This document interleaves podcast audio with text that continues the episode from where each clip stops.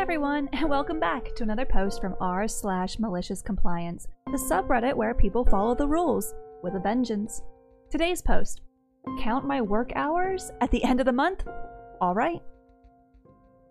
I, a 23-year-old female, decided to take a year off university to earn some money and have some fun before my last year as a student. I found a job in retail fairly easy as I've worked in stores ever since I was old enough to work. My boss was thrilled to find someone with experience who could help improve her small store. My job was great at first, despite everything in the store needing to be done manually. We have to write receipts down by hand, make a list of articles in the store every month. We didn't even have a clear schedule of work. The boss would just call us and ask us if we could work the next day. My coworker and I weren't bothered about any of it, except the schedule. She's going to university this year, and not knowing when she works is seriously messing up her progress in class. Our boss would also get really upset and mad whenever we told her we couldn't work the next day due to other plans. A few weeks into the job, I decided to fix that. I made her a spreadsheet which she could use to plan our work hours like in any other company I ever worked for, in advance. We also gave her our schedules three weeks in advance so she could build and plan around it. Her response? This doesn't work for me. What if something comes in between and the person who's supposed to work doesn't show? I tried to explain that if that were to occur, the other will just try to show up, but she was having none of it, insisting that us learning whether we worked or not the next day was just fine. It wasn't, but okay. I didn't want my work to go to waste, so I altered the sheet to work as something that counts our monthly hours at work, since that also had to be done by hand, and it was unnecessary time wasted. I'm sure most of us keep track of hours spent at work, just in case. I tried improving some other things in the store, like building a database for articles we have, so we wouldn't have to hand count everything every month or every time she had to order something new. She sternly told me to delete everything I did because she doesn't like the look of it. Side note, this is kind of biting her in the butt right now because some providers are now giving her smack about the way she reports items sold at the end of each month. That database she made me delete and the way it generated the list of items in storage is exactly what they wanted from her from now on. Skip to a few days ago. A few months into the job, and I'm tired of her attitude. I try to help her improve the store, show motivation, present my ideas, and she shuts everything down, and we stay in the same cycle of work that wouldn't even need to be done if she just take up some of my ideas.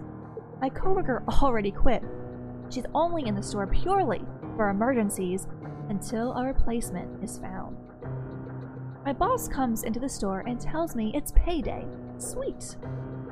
She usually wants us to count the hours by ourselves and then compare with what she counted but apparently, she was in a bad mood that particular day and wanted me to go through everything again. Boss, we have to go over your hours for the previous month. I'd like you to count them now and tell me how many you had. Me. Okay, I already have them counted, so you can just tell me how many you got and we can check if it matches with mine. I pulled up the sheet, which both my coworker and I update daily, so we don't have to do this at the end of each month. She apparently didn't like that response, since she loves doing everything by hand so much. She came barreling from her office into the store, yelling at me how I shouldn't be checking the spreadsheet on my hour account and that I have to delete it from the computer immediately and to never try one of my improvements ever again. I haven't been tired of her shit, just raised my eyebrows and did exactly as she said. I deleted the spreadsheet. Boss, now satisfied. Good. Now, I would like you to count and report the hours you worked last month. Alright. I pulled my phone out and showed her the exact same spreadsheet, except this one also calculated how much I should be getting paid for my time. Me. I counted X hours, which means I should be getting paid Y euros. She was absolutely livid with me. She was banging and throwing things in her office before she came back and handed me my hard earned cash. Bonus. That was also the day I decided I no longer wanted to work for her due to her abusive behavior to both me and my coworker. I informed her of my decision the next day, and now she has to find two replacements. I take some pity on her and jump in when she really needs someone, but am otherwise free from her clutches. So let's get this straight. It goes a little something like this Tell me how many hours you worked. It's on the list. No, no, delete that. Then make up a number so I can underpay you. Okay, here's another copy. Frick. She wanted to underpay you and wanted you to delete your proof of hours worked. That is an owner that has no business running a business. Imagine having someone going above and beyond to help your business, and instead of encouraging and rewarding them, you yell at them and make them stop. Why in the hell are you pitying her and covering for her? You should not be. Allow her to run her shop alone and or let her business fail. We don't need to support employers like this. Something seems incomplete. Why was she so against it? I mean, I'd get it if she didn't want to use technology herself, but what's the issue with you using it? If it's anything like my mom, if she can't completely understand it, then it's not worth the trouble and it can't be in her presence as a reminder of her lack of ability. First off, great story. I am curious, does she own this company or store? I notice so many people who have extra money to throw around decide to open a store or restaurant when they clearly don't have the skills required. Amy's Baking Company on Kitchen Nightmares is a perfect example of this.